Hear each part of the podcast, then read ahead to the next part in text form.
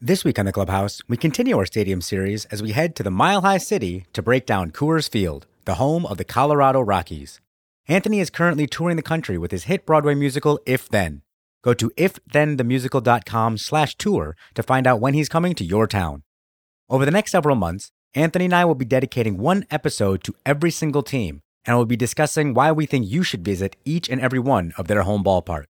We are also going to include episodes from my Rounding Third podcast, which features interviews that I did with fans that I met as I made my 17,000 mile drive across the country to attend a ball game at all 30 stadiums.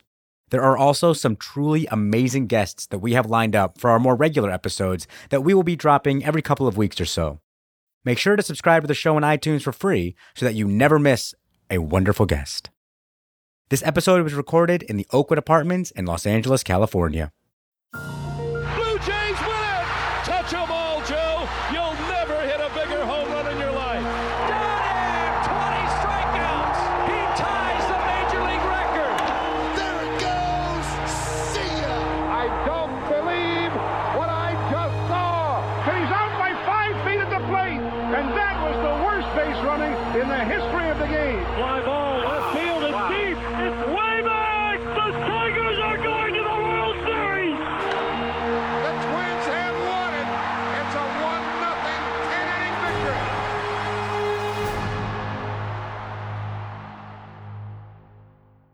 Welcome to the show, everybody. It is a wonderful day for baseball. I'm Muneesh Jain, and sitting next to me, you know, not as always, because you're not always sitting next to me. So sitting next to me, as he often is, is Mr. Anthony Rapp. Well, you mean like always in your life? I'm yeah, exactly. Oh well. you're not always sitting next to me. Yeah, but you're getting very literal, Muneesh. Very literal.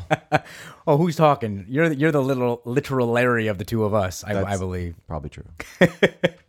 So on today's episode, we are going to be discussing the Mile High uh, Stadium, Denver. Not not called that anymore. No, not called that it's anymore. not. But it is a stadium that sits a mile high. They have seats that uh, demarcate when you are a, a mile high, and that is Coors Field in Yes. Denver, Colorado. One of my favorites. I think we agree on that one. It is a gorgeous, gorgeous stadium. And it's giant, but it still somehow doesn't feel like too crazy big. It's I don't know how to describe the scale when you're sitting in the stands. Uh, it, I guess it's more vertical than spread out. yes. So yeah, you still feel like you're among the people and not just in this huge thing. I don't know if that makes any sense. No, it does make sense actually, because I, I, I, that's a very good point because that place is massive. They, um, you'll actually hear uh, in in the rounding third segment of, of this episode, you'll hear my uh, interview with Bruce uh, Hellerstein, who was involved with the building process of uh, uh, Coors, and they made that stadium comically large, just enti- entirely too large because they were super super excited uh, for professional baseball to be back in Colorado, and they they overbuilt, and so now the the uh, upper decks oftentimes remain completely empty and and tarped off because it's impossible to sell fifty thousand seats to eighty one games a year uh, in Colorado. But it does feel pretty intimate. It does feel pretty. Um, I don't know. Maybe it's just because you're surrounded by the mountains, and so you've just got Oh, it's this. so beautiful. Oh, it's gorgeous. You're just the the the, the views that you're seeing there Yes. are, are amazing.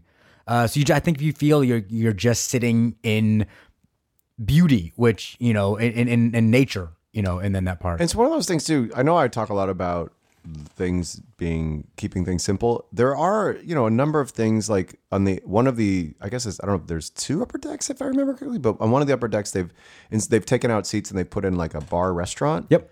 And but somehow the design of it all, it's not like super gaudy eye catching. So it still feels of a piece and it because it's higher up, it's not distracting from the baseball. So it feels like Yes, yes. It's not in your eye line. It's not in your when you're watching the game. You're not. Be, I think you know one of the reasons why I think you bring it up, which is you know tr- very true, is is Anthony had a, a not so great experience in Milwaukee, and because in Milwaukee at, at uh, Miller You Park, don't say. Yes, at Miller Park, their advertising is all eye level and it's all very um uh, in your face and Yeah. just very and so when you are watching the game it's hard to kind of not be distracted by by something like that and so i think you're right when some of these parks have it a little bit higher up off the field it's you can look at you know it's fine we all need advertising we get it blah blah blah but try not to take away from the experience of just watching the action on the field. Yeah. So that's the and and the field itself. I mean, it was beautifully. My memory of the grass, you know, and it's it's such a wide, huge, long outfield. it's such a it's gigantic. So that grass has to be good, and it was great. You know, the the it was beautifully kept. Um, and I think we remarked on that. uh, Like, I don't know if how much of the live game you have on the episode that you cut together, but it you know it was a mid-season game. Uh, you know the the Rockies have continued to struggle. They had like that little blip in the late 2000s where they they contended, and now Oh, wait, you know yeah. they're they're they're struggling. You know to for for contention in a in a tough NL West. And yet, and the and, you know, it wasn't like sold out the game we went to, but the people who were there, it seemed very engaged and very happy to be there and and supportive of the team. And it, it- you know, I, I I always liked that. There was a good feeling in the ballpark of of engagement and enjoyment. And you know, Denver is a very cool town. Yes, in my it is. experience, it's a very relaxed, cool, uh, like open, you know, crunchy granola kind of place in some ways. Um, although they do love their meat, man. When we were there with the tour, you go into you go into any restaurant and like all the vegetable sides are like with bacon and wild boar and Yeah. got to read those menus very carefully for vegetarian. But um, uh, so for all that because they're you know it's like outdoorsy and people like to hike and it's the ballpark just feels of a, of a piece with all of those kinds of experiences. Well, it does, like and I can't. I'm pretty sure we did Denver after we did L.A. Um, Angels, yeah, and if you and, and the one thing that you you remarked on in Angel Stadium of Anaheim is they have uh, uh, some foliage in their uh, uh, in their uh, center field, and Well, they have that fake rock formation. Yes, though. that's that's basically what I was I was referring to. It's it may not be as genuine, but in Denver they do have some beautiful trees and and their uh, what they call their rock pile there in center field and indigenous to the area and Yeah, that's rocks the and, and That's it, the and it feel it doesn't indigenous, yes, and it doesn't feel forced. It feels once again it really you know you go to so many different ballparks that sit in uh the cities because it does sit in downtown. It is in lower uh, downtown uh, Lodo, I believe they call it Lodo. Lodo in in Denver. So it is in Lodo. no, that was a terrible Gollum. Give it, give it. I can't do it. Where is it? it I used to have it sometimes when the when the movies came out. It was terrifying. Out of nowhere, I've got headphones on. I was not prepared for that. Oh God. Uh, but Wants it. It wants. no, just stop. It, you're embarrassing, your, embarrassing yourself, sir. This is, oh. Uh,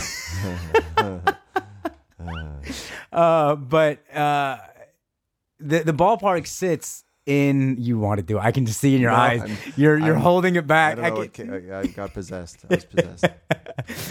but um yeah so so it sits in a city it sits in a city but you don't feel it you know when you go to other ballparks you can tell that it, you can feel that you're sitting in an urban environment which i like. I like the kind of juxtaposition of uh, office buildings looking into a ballpark or the hustle and bustle of you know men and women in, in briefcases and suits and all that stuff walking around but then there is uh, a picnic happening right next door. But in denver i think much like the the kind of vibe of the entire town together, you know, all, all around. It is just very laid back, very just nature first, very beautiful, very relaxing. You know, I love sitting along the first base side uh, on the second deck, in or if not sitting there, at least venturing up there uh, during the later innings when the sunset is about to happen, Yeah. because. For about forty-five minutes, you get a different view of the Rocky Mountains in the distance, and it's it's stunning. I mean, it is gorgeous, and and to be able to look at that and then look down and see baseball happening is just heavenly. Yeah. So I yeah I highly recommend going out there and checking out a game. at Yeah. stadium. And you know, Spend a little time in a cool town too. It's I like- can't remember. Did you have the uh, the microbrewery that that uh, the the the the beer I that don't, they? drink, I don't drink beer. Yeah, you're I not a don't beer like guy, so 'cause that was I've that was the tried- problem. I've tried. I've gone to like specialty microbrewery places. I'm like, I don't like beer. I like wine. I like whiskey. Sure. Give me something Sure. to try because I'm willing to try because people Yeah, of course. love beer who love things. Mm-hmm. and nope, Yeah. nope don't like it. Yeah, unfortunately, like we- I think I mentioned on the podcast, we are the world's worst baseball podcast as far as that's concerned, just because you don't really like beer and I'm sober, so Yeah. it's we can't really enjoy the the uh, adult beverages and the festivities at at the ballpark. But uh, my buddy Ryan Rindler, who we had stayed with uh, when we were in Denver and and brought him to the game, he has gone to several Rockies games with me, and uh, he attests that he enjoys the the microbrewery that is located within uh, Coors Field, and and apparently it is a very delicious beer. Well, I had the delicious, you know, build your own salad moment in, in Coors Field that I was very happy with. I can't remember what I ate there. I'm not sure. I did not. I'm sorry, folks. I did not try the Rocky Mount, the Rocky Mountain oysters. You know, which No, are please don't Okay, even we won't. We won't into even get into what those actually are. No. Google it if you're interested. Nope. Uh, but Rindler had one once when we Nope. went there before. But hey, you know, hey, once again, people who Stop like it. things. All right, fine. So. If you want to hear more about uh, Anthony and I's thoughts on on Coors Field, we did do an entire episode of us uh, being at a game at Coors Field. Uh, but right now, you know, I've got uh, I want to let you guys go because the uh, rounding third episode we have attached to this is quite long and uh, has a couple of actually really fun interview moments where I chat with a ball hawk. Um, a gentleman who catches balls out there in Coors Field, and we chatted a little bit, and then also uh, Bruce Hellerstein, who is the uh, um, I always blank on the name. What is that? What is it called when someone doesn't own the a museum, but kind of uh, uh, uh, it starts with the C? Oh my Curator? goodness! Curator. Thank you. I I swear to God that that word falls out of my head all the time. The curator. The Curator. Oh goodness, I'm just not cultured. Uh, a, the curator of uh, the National Ballpark Museum, which uh, It as was the curator. this is just oh, this is getting sad. Uh, uh, but Bruce and I chat about uh, the National Ballpark Museum, which, as you've heard me say on this podcast countless times, is the best ballpark museum on the planet Earth. Better than Cooperstown, better than any other baseball museum that houses ballpark memorabilia. Uh, so you should definitely go check that out uh, the next time you are in the Denver area. Uh, is there anything else you'd like to say about uh, Colorado? Um, I can't really talk about it on a family friendly show. Ah. all right. Well, I think we all know what that was all about. So, uh, yeah, Colorado is great for many, many reasons. Uh, so go visit, have fun, enjoy yourself. Uh, and uh, yeah, hope you guys will like the Rounding Third episode that is coming up next. We will see you uh, next time here in the clubhouse. We're just going to take a brief break so that I can tell you how to get in touch with Anthony or me. You can follow us on Twitter at ClubhousePod. Visit our website, clubhousepodcast.com, for extensive links and information about some of the baseball moments we discussed on the show. There are also photos from our cross country road trip for you to peruse at your leisure. We love hearing from our listeners and getting you involved with the discussion, so please email us at clubhousepodcast at gmail.com. Tell us about your favorite baseball stories, your favorite baseball films, why your team or ballpark is so special. Or honestly, just if you want to say hello. If you are a new listener to the Clubhouse podcast, welcome. For more great baseball conversations, please take a look at our archives, like our chat with Tony Award winning composer Tom Kitt. In this clip, Tom reveals that his father was actually a minor league pitcher with the Yankees. My father uh, is a former professional baseball player. My father actually was drafted by the Yankees. My father has a lot of expertise and often will expound his, uh, his wisdom for the for the game. But um, Yes. but those are the kinds of conversations. And you know, if a guy is, if, if my dad, my dad was a left-handed pitcher and threw in the in the upper 90s, and he was a starter. But if he's going and he's feeling good, let the guy throw. you know, Absolutely. at the end of the day, your best pitcher, righty lefty, is going to be a better matchup than a weaker guy who who who might have a, a curveball advantage. You know.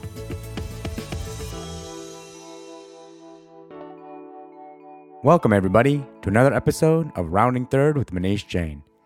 Today's episode is the Colorado Rockies and Coors Field. Now, as you can no doubt tell from the running time, this is a little bit of a longer podcast uh, than you might be used to, and that is because I was lucky enough to uh, conduct a more of a lengthy sit down interview with an amazing man named Bruce Hellerstein. Bruce is the curator of the National Ballpark Museum, formerly known as Bees Ballpark Museum, located in the lower downtown uh, neighborhood of Denver, off of 20th and Blake, conveniently right outside of Coors Field.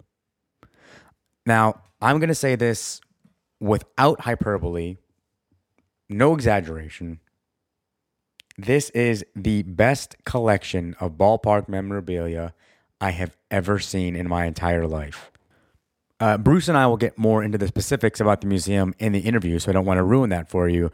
But uh, I'm going to tell you that this is not just memorabilia from Denver um, or from uh, the Colorado Rockies. This is, you know, he's got seats, he's got bricks, he's got pieces of walls, he's got pieces of of of just uh, some of the most historic baseball stadiums in the country, and he's got them all. And it is I'm telling you, I, I, talk about it a little bit in the interview, getting chills walking through that that museum, and I literally just got chills again, um, thinking back to my time. I mean, I spent about I'm to say an hour and a half, two hours inside uh, um, this place, and if it wasn't for the Rockies game that I was going to that night, I probably would have stayed a lot longer um, this is something where I've recommended you guys do quite a few things. You know, do the ballpark tours or come visit some of the stadiums. You know, some of the halls of fame are are fun to do, but thus far, this is this this wins. So far, this is the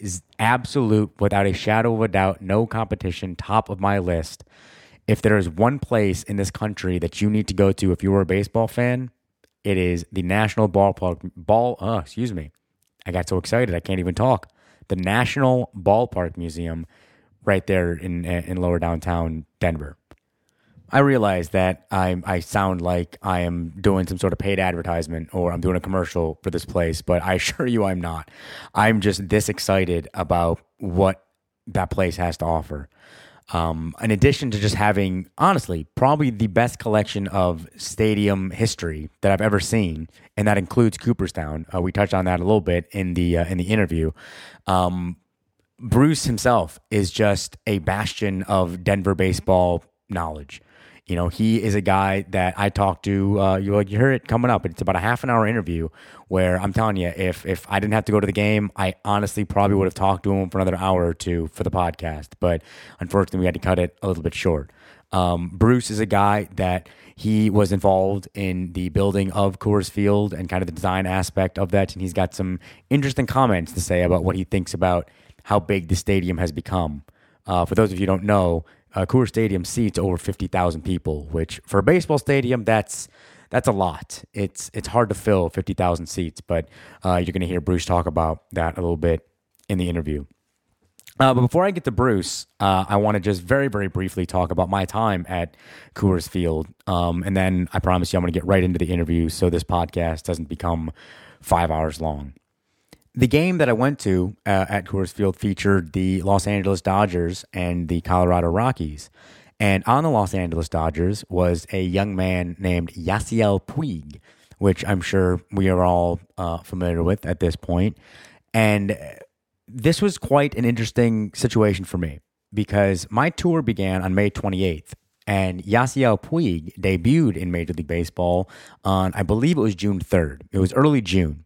So he actually debuted after I had already jumped on the road. And so because of that, I was unable to really watch a lot of uh, his games. You know, I, I, caught a highlight or two um, when I could, but for the most part, you know, when I'm living on the road, I really don't really have access to the MLB network or to um, even ESPN in some of the places where I'm at. So it's it's tough to to track some of the out of town games. Uh, now that being said, every single stadium that I've been to since early June, somebody has wanted to ask me my opinion of Yasiel Puig. I mean, he is the new talk of Major League Baseball.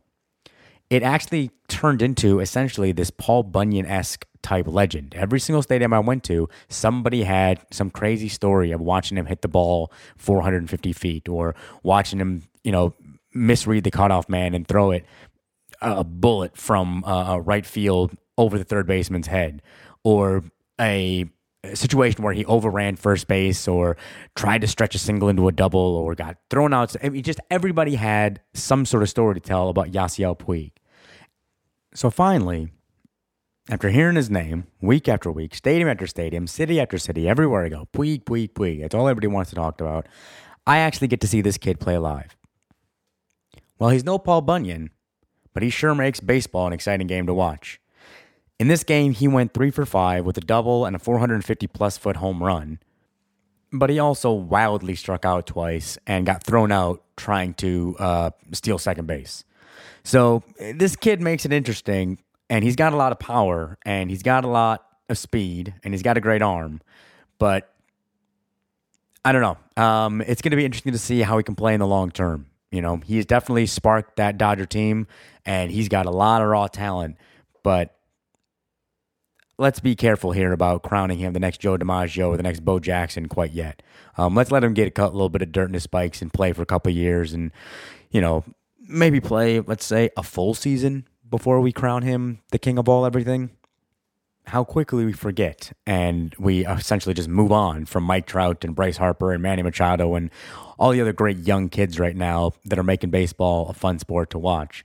Um, Yasiel Puig will add his name to the list, but he doesn't go to the top quite yet. But that's enough about the Dodgers. This podcast is about the Rockies and Coors Field. Uh, before the game, I was able to meet up with a gentleman by the name of Brian, uh, which you can see a picture of Brian on the website at roundingthird.net. And Brian is a gentleman with a very well manicured beard who has become a bit of a fixture there at Coors Field, at least in recent memory, as he patrols the center field area and catches home run balls. He's been featured on MLB's Cut 4, and he graciously took a couple of minutes during batting practice. I took him away from his ball chasing activities and just chatted with me about what it's like to catch a ball during a live game. So, uh, this is going to be a brief uh, three, four minute interview with Brian, and then after that, we'll come back and I will lead you into my uh, longer interview with Bruce from the National Baseball Museum. So, enjoy. All right, so I'm here with Brian, and we are at uh, Coors Field here. Batting practice is just getting underway, and uh, he's got some awesome stories about catching balls, and he's got quite the majestic beard, as it has been coined by Major League Baseball. Thanks for joining me today, Brian. Uh, no problem. Thank you. So, uh, you know, you've got these season tickets here that are uh, in center field, and there's plenty of room for you to catch some balls. Roughly, do you can you uh, put a, a, number on how many balls you've caught throughout uh, your life?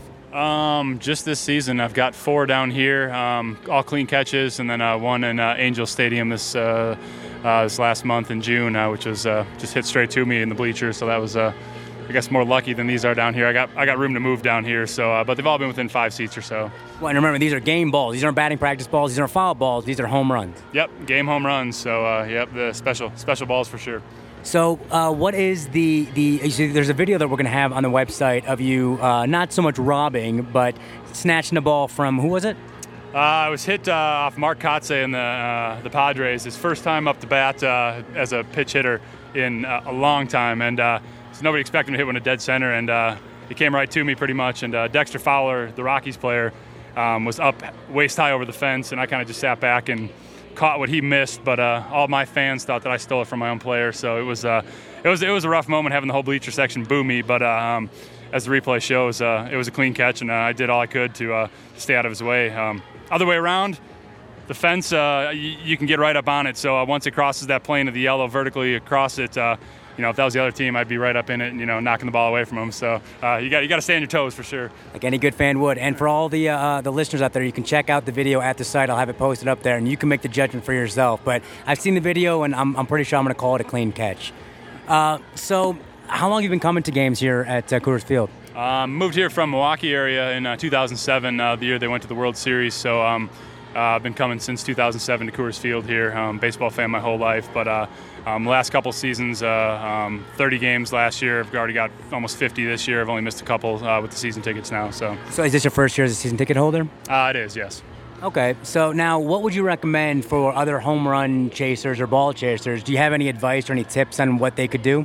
Mm, try and get in these seats down here. Uh, we got uh, about 10, 15 feet deep and uh, um, not crowded. Seats are a foot apart, but it's pretty rare. So, um, you know, I, I, like the front row. Um, the all the all the stadiums uh, and teams websites now have uh, you can pick your own seat basically uh, off a seat map on the on the websites now. So um, you know, just go there, left field, right field, um, just front row. So you got you know a little bit of room to work around with. Um, uh, but yeah, I mean, some of it's blind luck, but you know, left field's always a, always a good bet. So. So, what was the most exciting catch you've ever had? Um, probably the first one. It bounced off of some guys that didn't have their gloves. So all those people that make fun of an adult bringing their glove to a game uh, um, paid off that day because it smacked some guys right on the right on the fence, and uh, I was just behind him and caught that. But uh, um, caught uh, one from Cargo too, which was a um, you know a line drive home run. Um, but they've all been clean catches out of the glove for the most part, and uh, they're they're all they're all awesome. Especially when you got a few few beers in you, that makes it even more interesting. And then last question. So then, what is? It can be either catching a ball or just you know coming out to the ballpark having a good time. What is just your favorite moment here at Coors Field? Um, God, it's so hard. I mean, I would say that my favorite moments are um, the, the evening games, the sunsets here.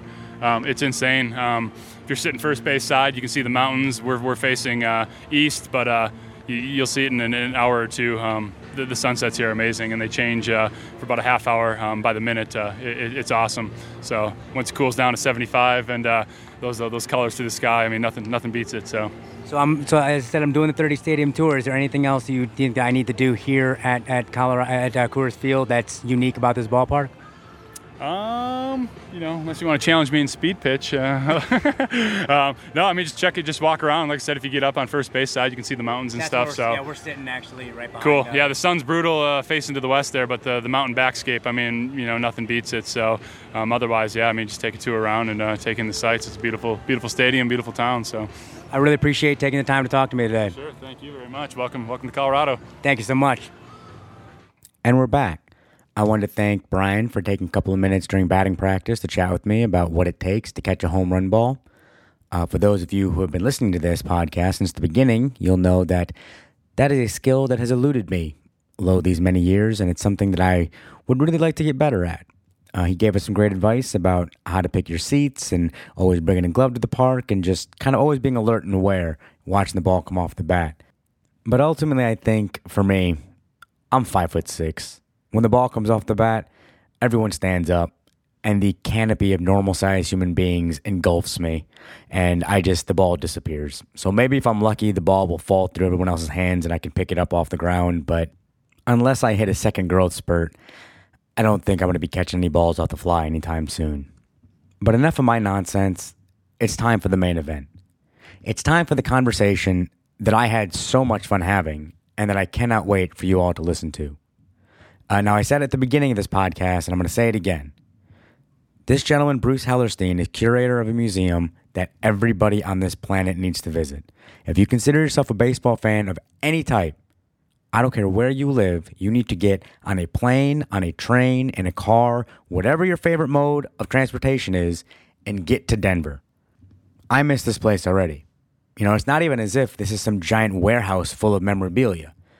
You know, it's actually a relatively small storefront, but it is just so jam packed with relics from a bygone era that you could feel like you could spend just days hanging out in there and, and, and reliving moments from your past and from years where, at least in my case, I was not even alive for.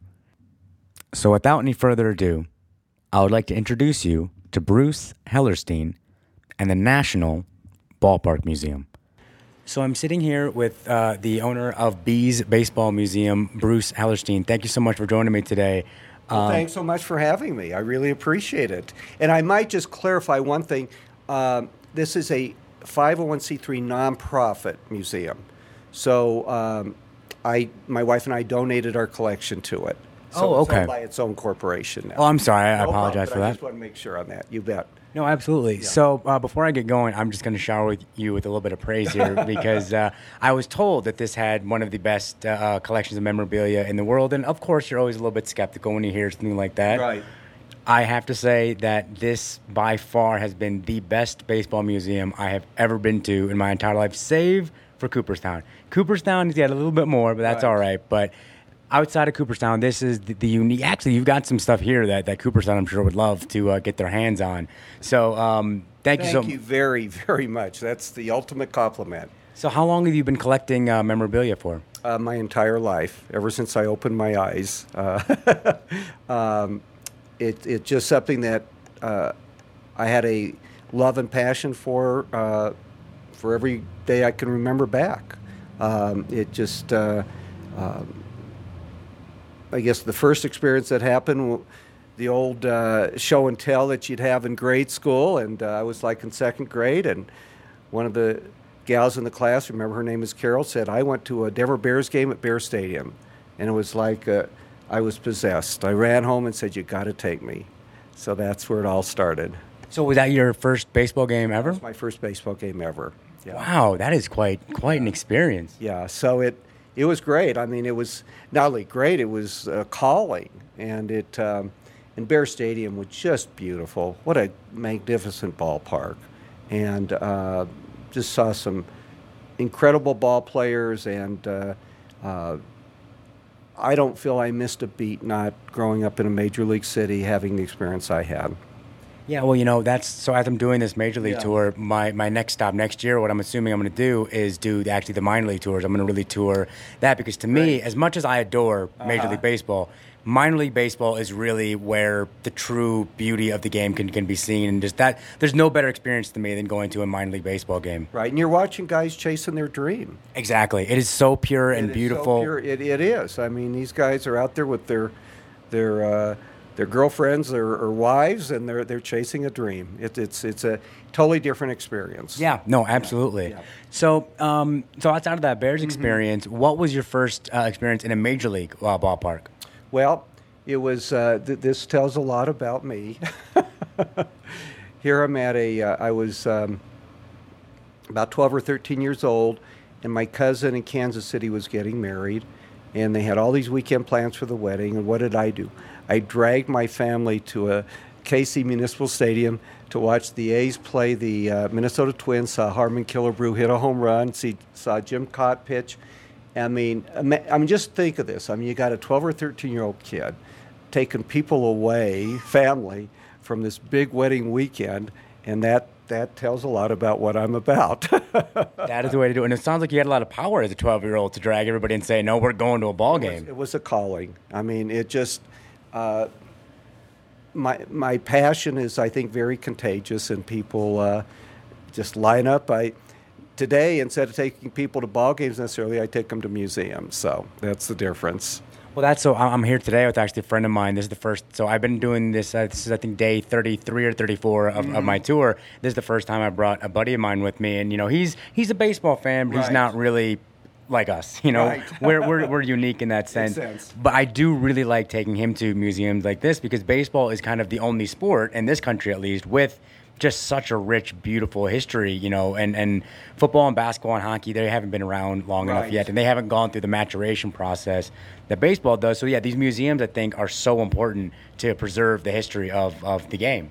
Oh, without a doubt. In fact, um, uh, I had heard or read that they put out more baseball, new baseball books each year than all the other sports put together for their history. I mean, uh, I can't keep up with all the books. Well, I'm actually going to, I'll throw a quick plug in for a friend of mine, Ron Kaplan, who just uh, published a book called The 500 Books Every Baseball Fan Must Read Before He Dies. Oh my goodness! And actually, you know what? I was talking to him, and he said that uh, it was originally going to be the 1,001 books every baseball Oh, because there are so many, but he pared it down to 500 because, yeah, there are so many baseball books that are made every year. Yes, and I mean, it just they all have their um, their uniqueness to them.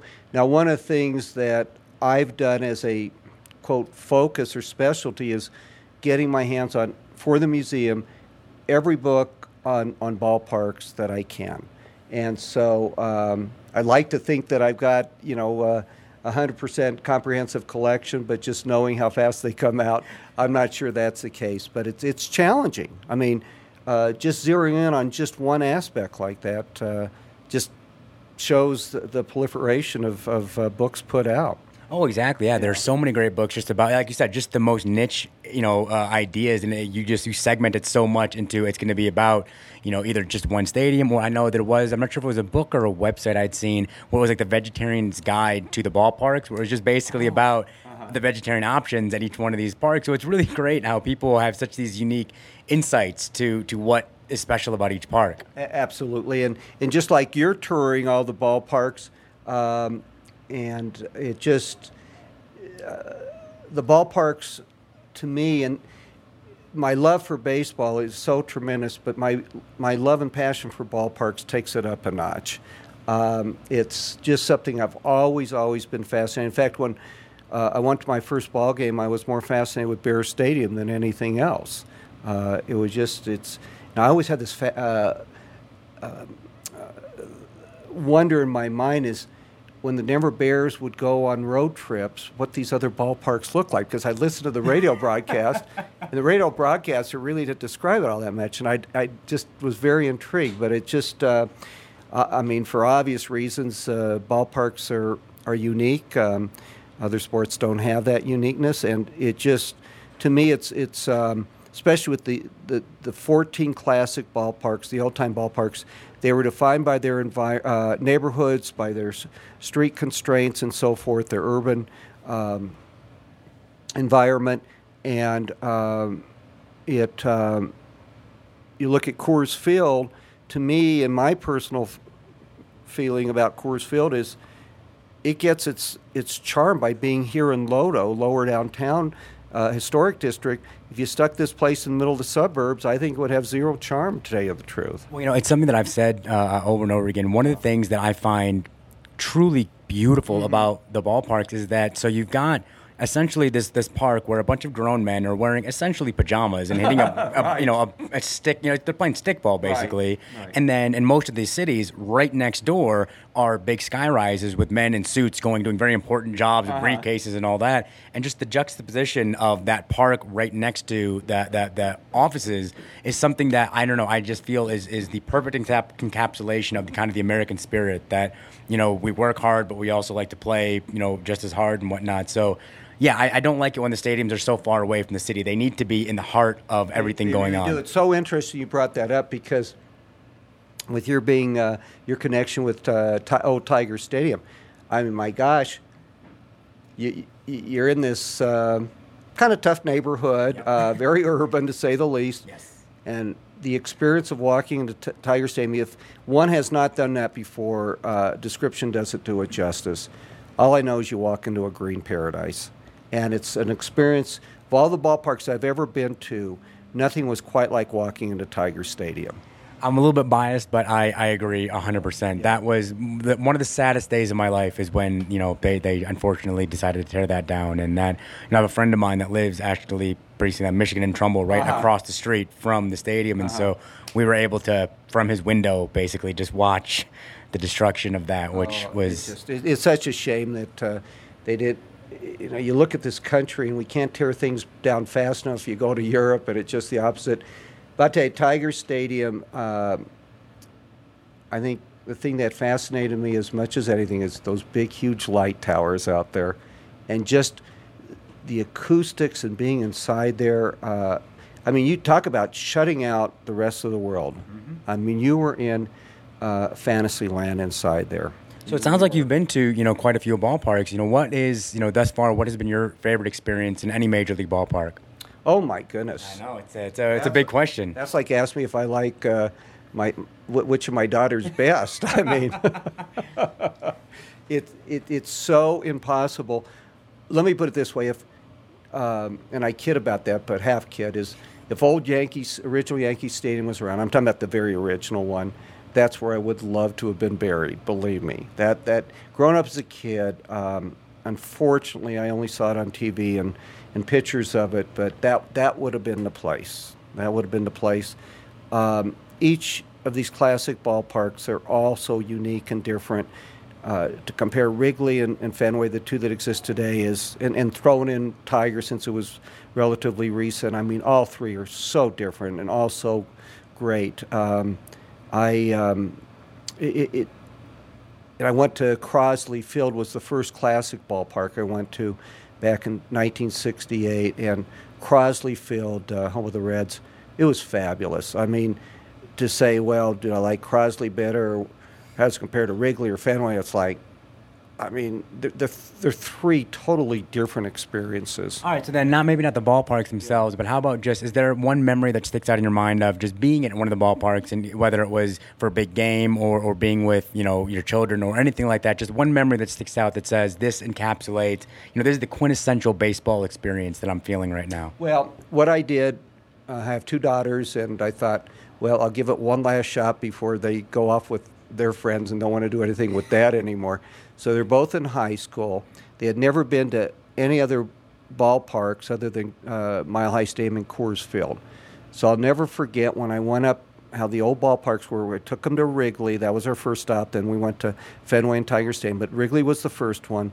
We went up the steps that you, you lead up to uh, uh, off ground level, uh, street level, and unlike like the Coors Field of the worlds where you go down uh, into a bowl type thing. So anyway, I walk up the steps, and my I just was staring at my daughter's faces, and both of them said the same thing at the same time. I swear, Daddy, this place is so tiny. it's not tiny; it's intimate. There's forty thousand seats here, and that to me told so much of the story. Um, and, and here my daughters expressed it so well. This place is tidy. I loved it. Well, I want to ask you just one couple more questions. Yeah. You had mentioned about um, you were involved in the design aspect Right. of uh, uh, Coors Field here. So can you just take me a little bit through about what your involvement was with that? Yes, I was a pain in the rear. Uh, this was a personal, my personal ballpark, and don't screw it up. But in all seriousness, uh, I worked on the Des- Coors Field Design Committee, and prior to that, the Denver Baseball Commission. Uh, but the thing with the design committee and work with HOK, the architects, and those guys were great. But I'll tell you, I wasn't holding anything back because I knew this was a once in a lifetime thing, and I didn't want to have, well, why didn't I say this or that? And I, I pumped from day one. I said, you got to have this place look like Ebbets Field at the corner of 20th and Blake at the home plate entrance. And they bought off on it. And they said, send me every picture you have. And believe me, I did. so what you have out here on the corner of the home plate uh, entrance is Ebbets Field. And uh, that was. Um, that was incredible. I mean, it. Uh, how do how do I describe such a feeling, having such a personal uh, involvement? All I can say is the experience I had on those two commissions, without a doubt, are the funnest times of my life. I had. I mean, could you imagine being in a room with the architects and discussing how your ballpark's going to be? That's a dream come true. No, I'm It's that's that's amazing. dream. Yeah. It is. I mean, I, I, I don't even know. I actually, as you mentioned this, Yeah. I don't think I could even dream about. That's not even a dream that I have. That's one of those things that it would never happen. No, so it, it just it, it, and here again, it wasn't necessarily planned. It just oh, you have a committee for the design. Where do I sign up? Because I, so fortunately, uh, you know, I had uh, uh, a lot of people that, that I was involved with with the baseball commission, so they uh, they thought it would be a good fit for me. And uh, but I I um, I just and, and one of the big things that I hit uh, hard is that uh, don't make it too big, and they did. And in my opinion, I mean that's. And I understand why, you know, they, we drew 70, 80,000 people to a game at Mile High Stadium, so you can't sustain make- that. I know, but we better make this really big. But in the meantime, I think they might have taken that step from a ballpark to a stadium. I mean, you can debate that all you want. In my personal preference, I like to keep it around 40,000 capacity. Coors Field is 50, and I think they just overstepped the bounds uh, a little bit. And I think, uh, but without that being said, I think Coors Field is an uh, incredible experience. Uh, is it Wrigley Field? Is it the Mona Lisa of the classic ballparks? No, no way at all in my mind. Uh, Coors Field is nice, but it's Lely. It's not a Wrigley Field. And I'll tell you, as an example, the museum here is what uh, uh, 100 yards away or, or less.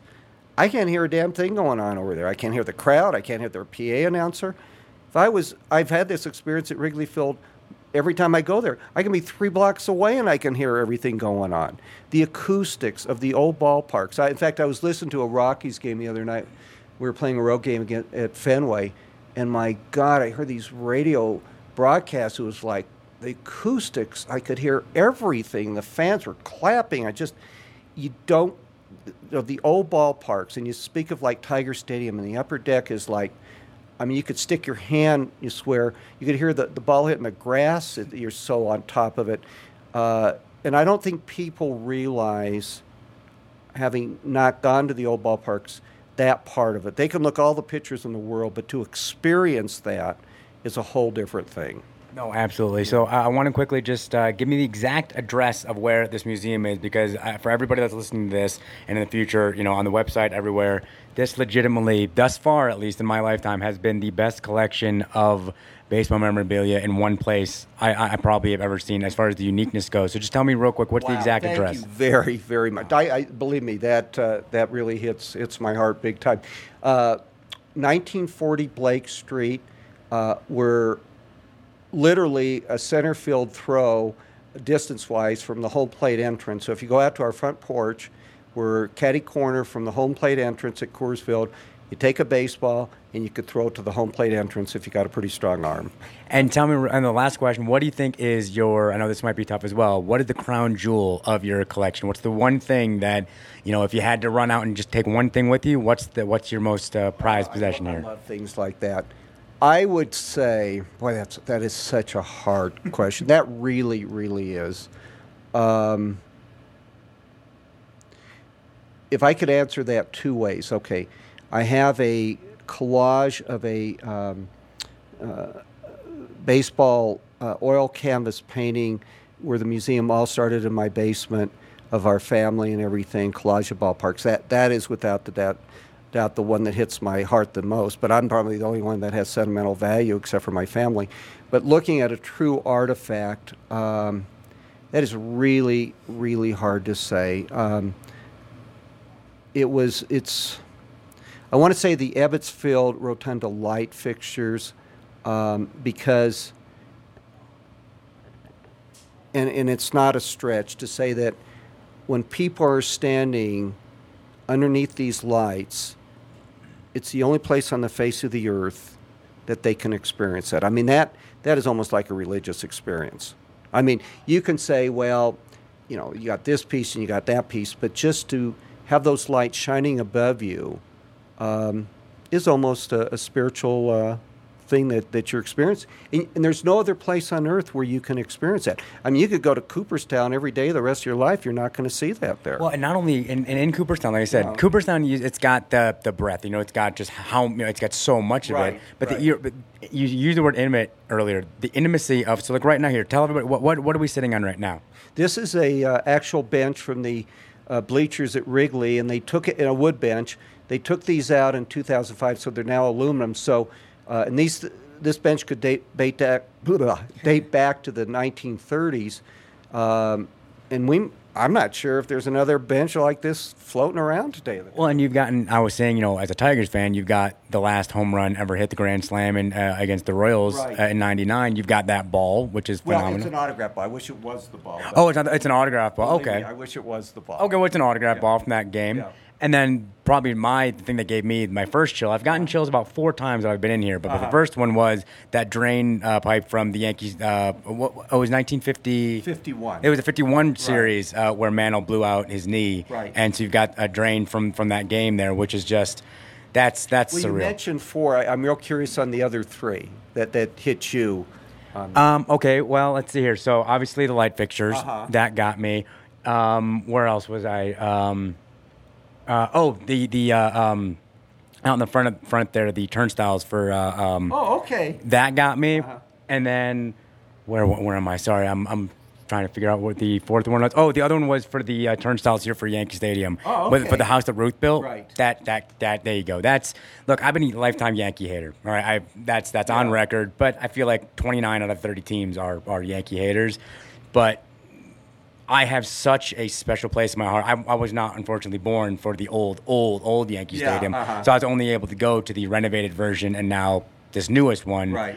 And that breaks my heart that I never, and I see a lot of old footage from the old Yankee Yeah. Stadium. And growing up, I always felt, and now I'm beginning to learn, I'm not the only one who thought this, that Monument Park is where those guys were buried. Like I always, Exactly. that was something that I was genuinely like petrified of when I was a seven, eight year old kid. Sure. And so to be able to touch, that's the biggest thing that you allow, you know, to be able to touch that turnstile and know that someone back in the 1920s or 30s walked through that turnstile to go to a game, there's something really, I, it, it really touches me in a way that, that very few other things can, you know? Certainly uh, preaching to the choir. This, this is so great to get your feedback because each and every person that comes here has a little different something, but the things you mentioned are, are just great. And and what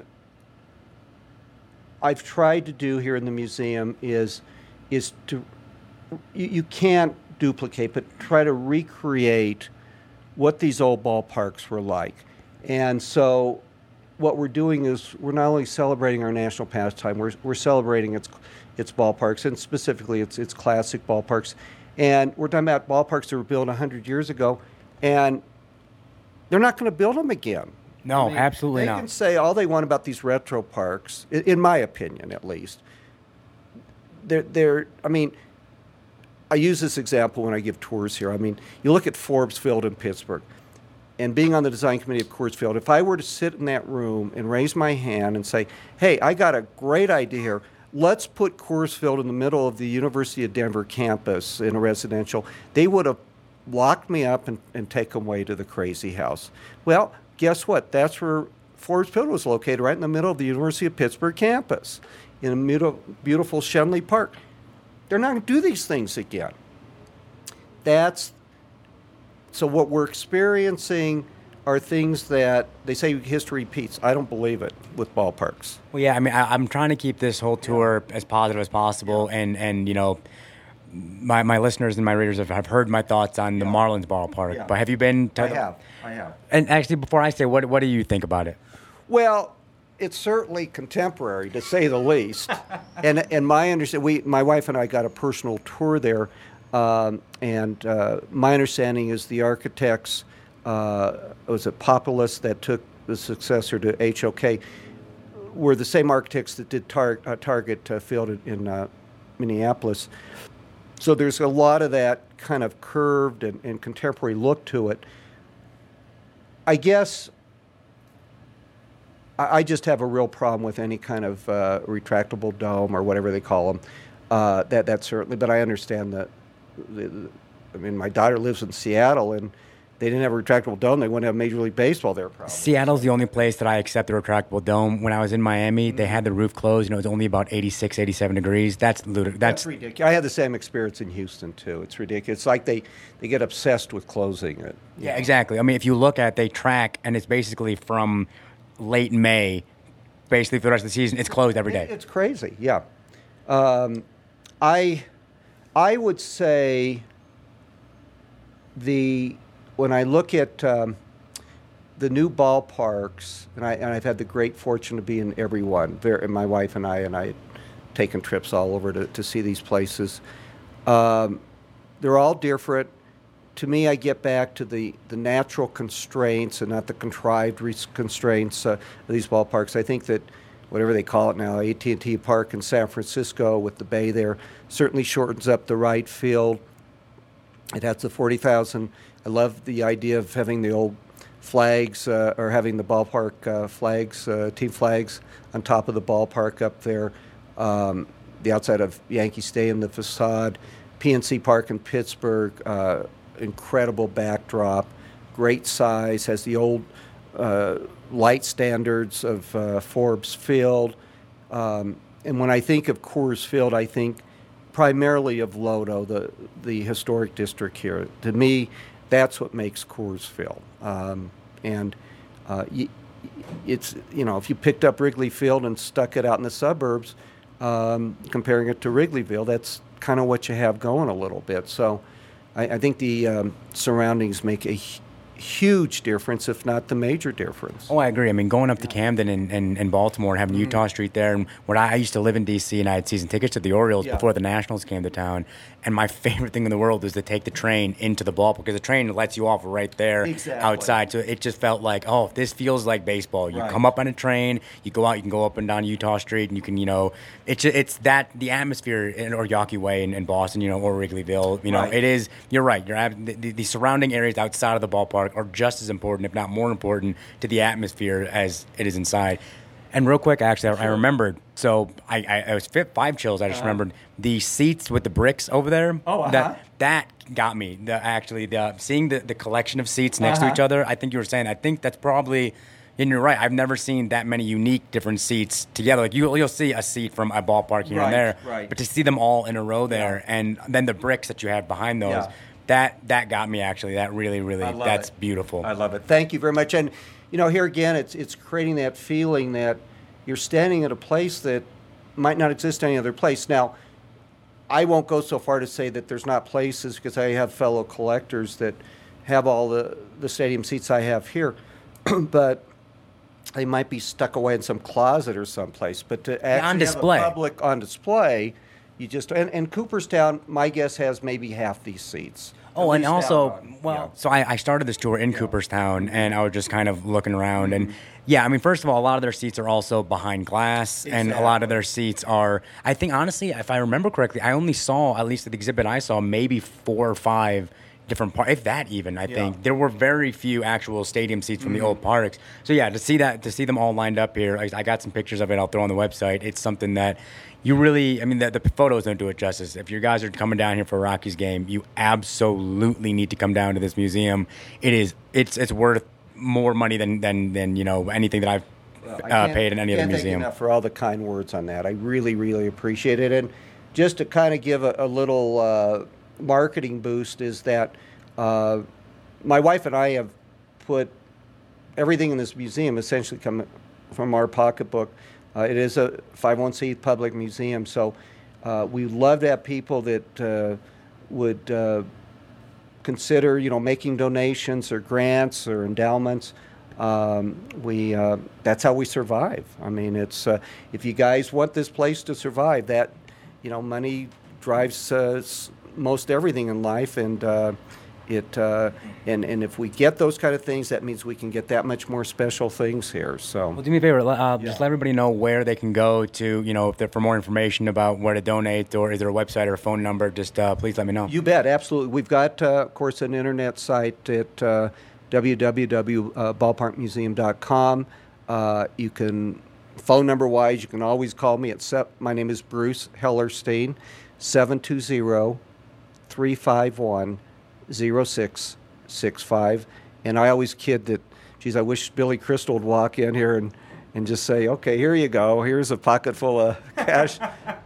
Make this thing, uh, you know, uh, full of Mickey Mantle gloves or something. You know, it'd be it'd be great to uh, have that. But you know, it's it's something that uh, it's serving not only the the the baseball community in large, but also the Denver community and Colorado community. Uh, we feature, uh, I think, uh, you know, not uh, as humbly as I can say it, the best collection of Denver Bear uh, items here, and we're talking about 100 plus years of, of history. That's how I fell in love with the game. I'm third, ge- my wife and I are third generation Denverites.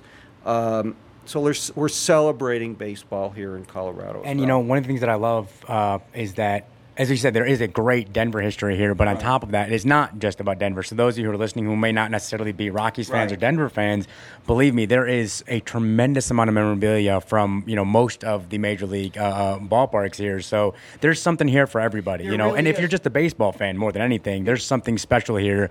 You know, because here in Colorado, you guys have only had you know the Rockies for Right. about 21 years now. Right. But you know, the stuff here dates back you know 80, 90 years. Oh yeah, I mean we got a league park seat that dates back 120 years. I mean, it's um, uh, I have never experienced uh, a person walking in here and not finding something of interest um in one form or another. So.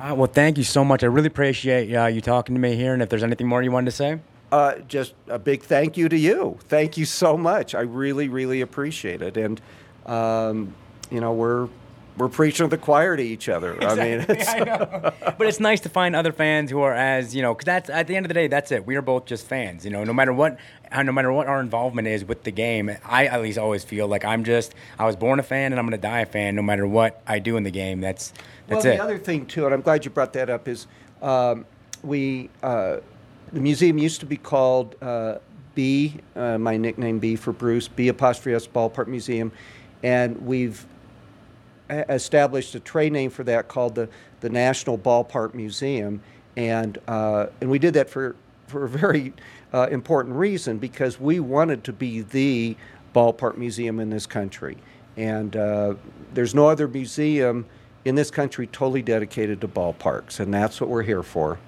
Well, you're well on your way. I mean, like I said, if I got, if, if I have any power in the future, I will do whatever I can to make this the official museum because this is this has been a really great experience. I wish that's the problem with this tour is that I'm only in each city for about 48 hours. I feel like I could spend all day in here, but uh, yeah, I'll most likely be coming back here sometime soon to spend a little bit more time. Well, I cannot thank you enough. But All right. thanks again. Yep. Thank you so bet. much, Bruce. You bet. Thank you. So there it is. There's my chat with Bruce Heatherstein. If you didn't fall in love with that man right there, I don't know what to tell you. Uh, he was so much fun to talk to. I honestly, I, I sat down with him thinking I was going to talk to him for maybe five, ten minutes. I didn't want to take up too much of his time, and before I knew it, you know, thirty minutes had gone by. Um, you know, if I like I, I mentioned in the interview, you know, if I didn't have a, a game to go to that night, I probably would have hung around him for the rest of the night. You know, it was just so much fun to talk baseball with him and learn all about the history of uh, baseball in Denver. And with that, we've come to the end of yet another episode of the podcast. Um, before I get into my regular thank yous, I want to throw in a special thank you this time to Doug Ottewill, the editor in chief of Mile High Sports Magazine, for hooking me up with Bruce to begin with. I really appreciate that, Doug. And um, everybody out there, if you are a fan of any type of Colorado sports, high school, college, or pro, you need to head on over to milehighsports.com. They have an absolutely wonderful magazine that you can subscribe to, and they've got radio shows you can listen to. It's just, it's a great destination for all things Colorado sports. Um, in addition to that, obviously, I need to thank Blake White for the theme music. I want to thank Icarus Ronan for the web design and Krishna Jain for the photo editing. And it looks like my short time here in Denver is over.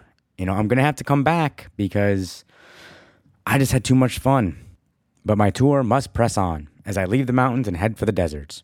Arizona Diamondbacks, you're next on my list. Please make sure to check out my website at roundingthird.net, where you can check out photos and write ups of all the different stadiums I've been to thus far. You can follow me on Twitter at roundingthirdmj. And if you have any questions for me whatsoever, you can email me at roundingthirdpodcast at gmail.com. It's roundingthirdpodcast, all spelled out, at gmail.com. Thank you once again, and join me next time as I continue to round third, heading for home. The home base for the Clubhouse podcast is the Bergino Baseball Clubhouse located at 67 East 11th Street in New York City. Seriously, folks, this is without a doubt my favorite baseball spot in the country. From the baseball inspired artwork on the walls to the one of a kind memorabilia for sale and the amazing baseball fans that are just hanging out on the bleachers inside the store, this place is the best. If you can't make it into Bergino's in person, please visit bergino.com and pick up a gift for your father, your mother, your brother, your sister, really anybody in your life, or even just yourself. If you can make it in, make sure you mention the podcast and you'll get a free bag tag with any purchase. You can follow Anthony and I individually at Rounding Third MJ for me and at Albino Kid for Anthony. Thank you so much for listening. Have an awesome week.